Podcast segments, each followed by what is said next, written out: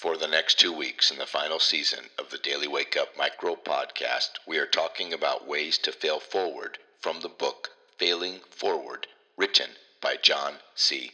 Maxwell. Oh, yeah, baby. This is going to be a great two weeks because we in episode 950 of the final season.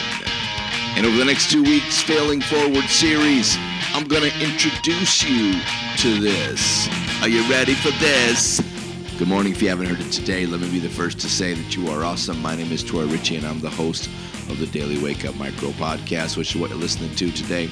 We spit and fire Monday through Friday to provoke thought, inspire hope, and ignite a fire in you, my listening audience, coming to you from Boom, Studio A in the beautiful Las Vegas Valley.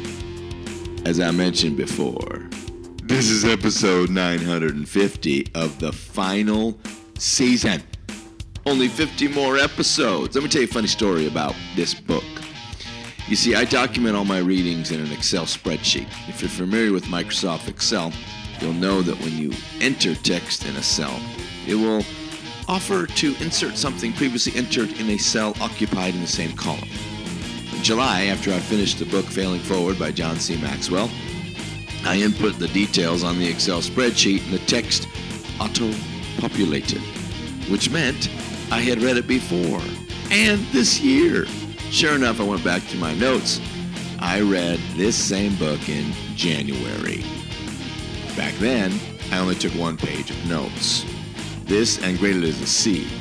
When I read it in July, though, it greatly impacted my life. I took five pages of notes and graded it as an A.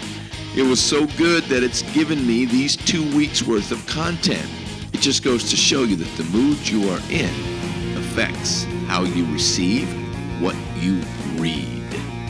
Now, this failing forward, I have failed more often than not. I am not a failure. You may have failed more often than not. You are not a failure. I have learned more from each failure than anything I could have learned if I had succeeded. Sometimes I feel like the world doesn't acknowledge my failure in a way that's positive. People that I meet will still kind of, you know, big time me. You ever felt that way? It's okay.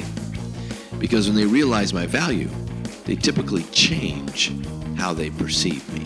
If people don't know you, they don't know you. So here's what we're going to talk about for the next two weeks. Tomorrow, we're going to talk about how to uh, avoid the risk trap. Ooh, it's risky. I don't want to do that. Mm, that's a trap. You got to embrace the risk, my friends. And then being content.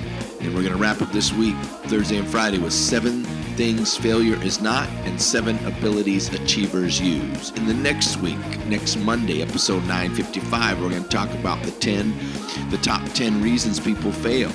Then the four point plan to achievement. We're going to talk about moving forward, failing backward versus failing forward, failing forward conclusion. Are you as excited as I am? I hope so. You got it. Now go get it. I expect it.